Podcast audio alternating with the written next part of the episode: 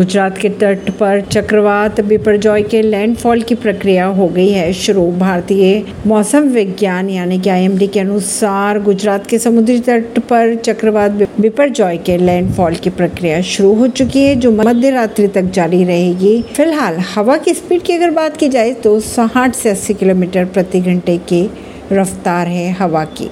BJP सरकार द्वारा पारित धर्मांतरण विरोधी कानून को निरस्त करेगी कर्नाटक सरकार।